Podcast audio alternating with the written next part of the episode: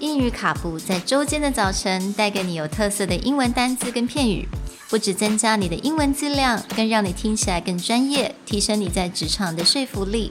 英语卡布早晨一杯知识加倍，English cappuccino, your morning cup of knowledge. Good morning, everyone. Good morning. And welcome back to English Cappuccino, episode 43. Today's word is plague, a noun meaning a large number of things that are unpleasant or likely to cause damage, or a verb meaning to cause worry, pain, or difficulty to someone or something over a period of time. It's spelled P L A G U E.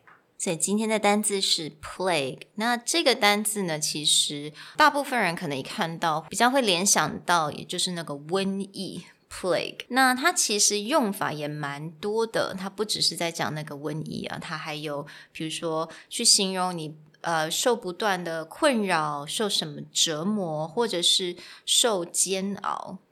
So, oftentimes you'll see the very basic definition of plague talking about the disease. So, in history, you have things like the Black Plague in Europe. But in this case, we're going to use it to describe the way that the disease spreads, which is over a wide period, over a long period of time.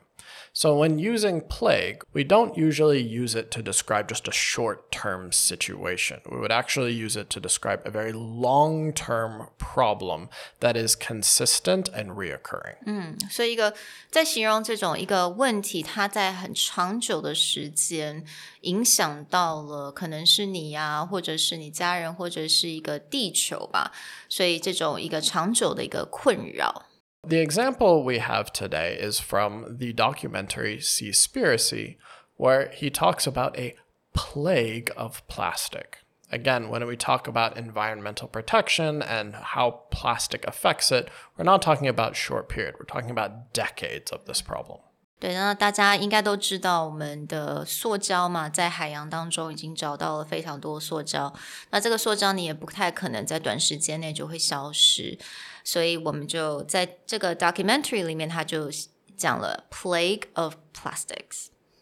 My mission was simple stop the world from using plastic toothbrushes, straws, cutlery, bottles, bags, or anything single use plastic. And I was going to stop at nothing until my message was heard. But that didn't stop me from tackling this plague of plastic. Now, another example of this would be to say something like, Our business has been plagued by financial problems. Hmm.